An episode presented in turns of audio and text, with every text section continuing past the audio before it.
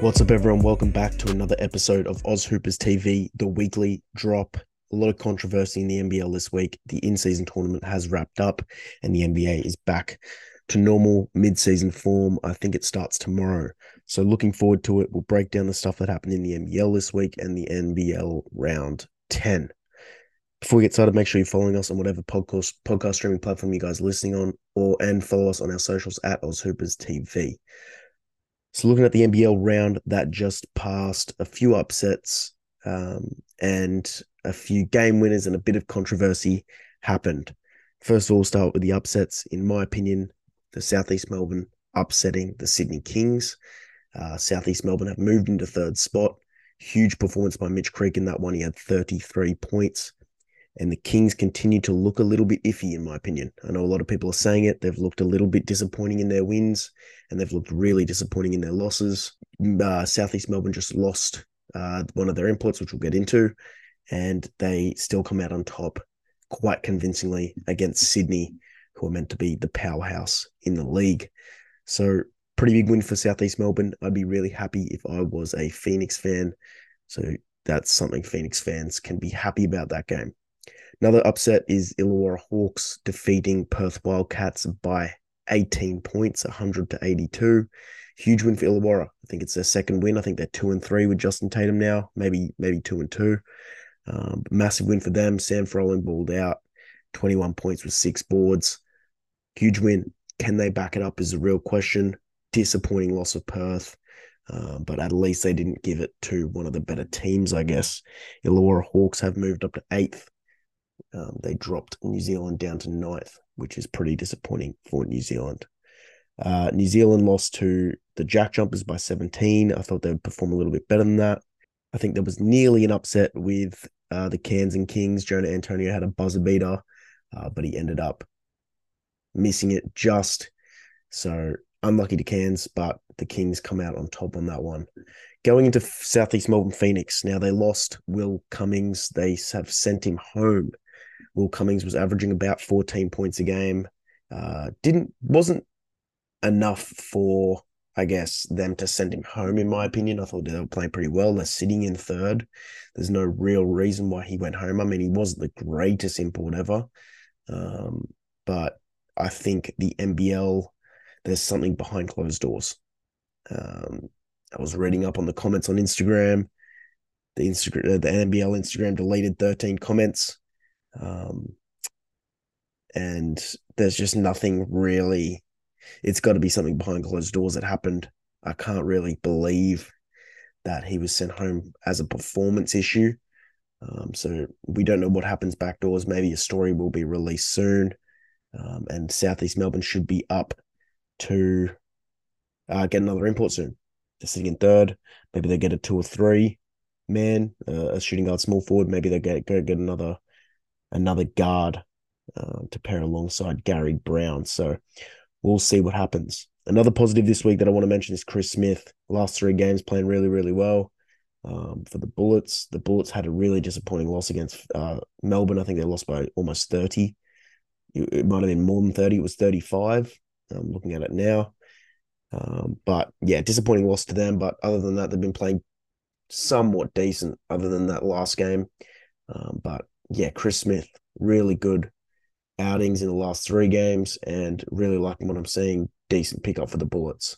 Bullets are currently sitting in sixth, so it's going to be the first time they've made the uh, the six in a while, or pl- any sort of playoff contention basketball in the NBL ever since I've been watching, um, which has been quite a little while. They haven't made it, and this has probably been their weakest team talent wise, in my opinion.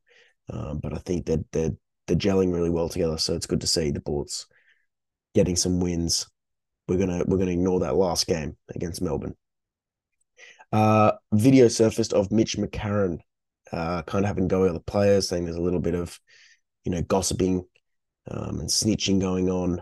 Um, and the video was posted by the NBL. I'm not really too sure why they posted posted it. I saw Jock Landale post uh, commented on it that is he following the Gossip Girl right now? Is he following Gossip Girl right now?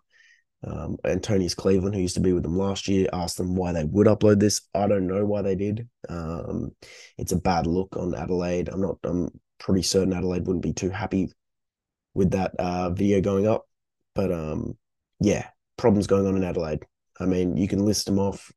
They had uh, they had Jamal Franklin leave early in the season. Uh, they're they're not doing too. They're they're currently last four and ten. CJ Bruton has just been dropped. They've got an interim coach in. Uh, Sunday Deck Dech and Jason Cadee had just have just both been DMP'd last game, which is absolutely insane. I mean, you're not going to make the six, in my opinion. So yeah, play your young guys, but to have guys like Jason Cadee and Sunday Dech out there that that would probably be you know six men on other teams is crazy. Um, but yeah, a lot going on over in uh, a lot going on over in Adelaide. Obviously, they've had a few problems over the years with injuries, and you know they also they had the Craig Randall situation as well. So yeah, tough situation down there in Adelaide. Hopefully, they get it sorted soon uh, because it's becoming a, a reoccurring thing. New coach on the board. Um, and yeah, we'll we'll see what happens with Adelaide. Not not much else to say, to be honest. Um, there's word that Shareef O'Neal is coming to the NBL one. Um, saw a video on my TikTok saying, why would he come down to the Division Two uh, NBL league? It's not really Division Two. Uh, it's off-season NBL, in my opinion. It kind of overlaps with the NBL, but all the NBL players sort of play in it, um, especially in your NBL One Souths and NBL One North competitions.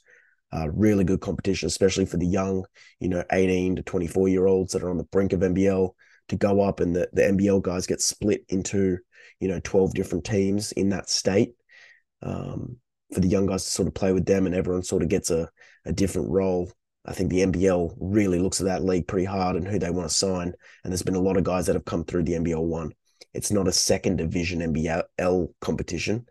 Um, it's more of an off season NBL competition, in my opinion. Um, and Shareef going to the NBL one, he's not going to average 50 points, um, I promise, because there's Nathan Sobeys, there's all Australian and all NBL guys in the in the NBL one that don't average 50 points. Uh, I'm pretty sure Shareef O'Neal wouldn't. Although Shareef O'Neal would do really well. Okay, he's still he's still a uh, big name over there in the states he would come in and put up big numbers. Now, it's not confirmed that he signed there. There's word that he was signing with Waverley Falcons. There was word that he was signing with the Diamond Valley Eagles, um, which would have been interesting to see. Uh, but yeah, NBL One South, I don't think it's a bad idea. Obviously, his intention is to, to sign with the team. It's going to be probably Melbourne United or Southeast Melbourne, looking at where he is playing in the NBL One. Um, they'll probably get him some reps under his belt and get ready for next season as either a next star or an import potentially. Um, should be interesting to see. But if he sees that as a pathway, which it is, a legitimate pathway to the NBA, um, really good decision for him to get some games under his belt before the NBL season starts. But it isn't confirmed yet. Um, other than that, I think it's a good decision for Shareef um, to come down here and play in it. Uh, good competition. You get your you get to verse some NBL guys. You'll get a lot of playing time. The ball will be in your hands to score majority of the time. Um, and it's a really good competition. And I think it'll be good for him if he wants to play the NBL. Heading into the NBA, the Lakers took on the Pacers in the NBA season tournament final. The Lakers came out on top. LeBron won the NBA in season finals MVP. Sorry, not finals MVP, the in season tournament MVP. Um, if it was the finals, I think Anthony Davis would have won it with 40 points and 21 rebounds, something crazy. LeBron James wins it. The NBA scriptwriters are going crazy. nah, but the the LeBron and the Lakers did really well. I thought they played really well against the Pacers. The Pacers weren't no joke. They bumped off the Celtics and the Milwaukee Bucks. Um, so they were playing really well. Tyrese Halliburton had a great tournament, but LeBron is playing MVP type basketball at the moment. And the Lakers, like I said on a previous podcast, I think can hang with the Denver Nuggets, the Clippers, the Warriors, the Phoenix Suns at full strength. So it's going to be a good off, off season really good for those young guys that want a million dollars on the Lakers. Shout out to them. I'm, I'm, sure they'd be pretty happy, especially the guys that don't see the court. Um, it's it's a it's a huge win. I mean, a million dollars is a million dollars. I know some people will be like, "Oh, LeBron doesn't care about that." A million dollars is still a million dollars, no matter what. So, um, yeah, Pacers turned heads in the competition. I thought they did really well. I had them missing the playoffs at the start of the season. I think I'm changing that now. Um, I really like the way they push the pace. I think they're top three in pace in the league. Um, the defense is a little bit iffy. Halliburton's playing really good. Not sure if they're going to keep it up. The Bucks and the Celtics disappointed, in my opinion. I know that it's just a regular season game, and um, it doesn't really shouldn't really reflect. It's one game and whatever. But at the end of the day, you are still playing for a million dollars each. Um, it is a playoff atmosphere game, and it's in Las Vegas. There's high stakes, and they both lost a big game to a mediocre Pacers, in my opinion. Um, so yeah, disappointing for them. It has altered my sort of opinion on how easy it's going to be for those two teams to meet in the Eastern Conference Finals. I think Philly poses a real threat to both teams, especially with Oubre back. When they had Oubre at the start of the season, they were about 10 and 2 or 10 and 3. So I think Philly have risen in my power rankings. The overall in season tournament, I loved it. Um, I, like everyone, I was a bit unsure at the start, but I think Adam Silver really did something did something with this in season tournament, creating competitiveness at the start of the season, um, creating the million dollars for each player. It brings an event to Las Vegas. I don't know if they're going to expand there in the future, but it's a cool event. I liked it. It brings in views. I'm sure it is. Um, and yeah, competitive basketball start of season can't complain. So I think the in-season tournament is a great idea.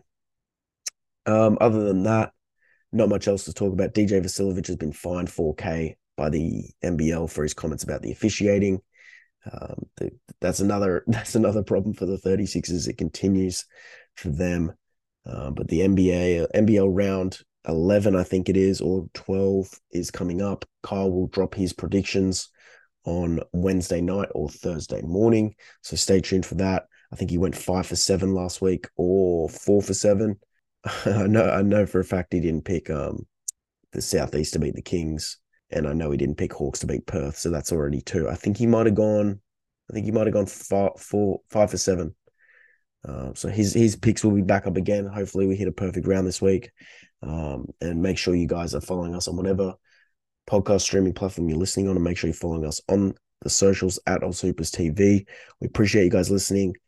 I keep saying we have guests on. We definitely will have a guest on. Uh, we've reached out to three uh, potential guests. We've had a few lined up that have fallen through. We've got a few recorded. Um, so stay tuned. They're coming back. Hesh is joining the podcast back.